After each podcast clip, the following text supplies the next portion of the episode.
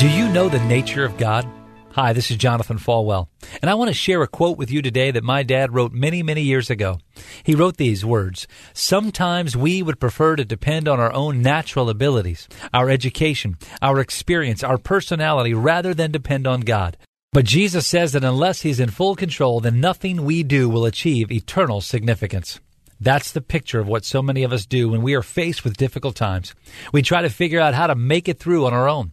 We might read a book or get some advice to help us through, and we think we've got what it takes, and everything's just going to be okay.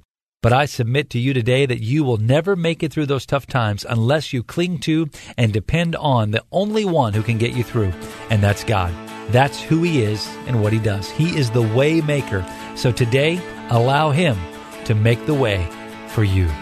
One on one with Pastor Jonathan. To learn more, visit falwell.com.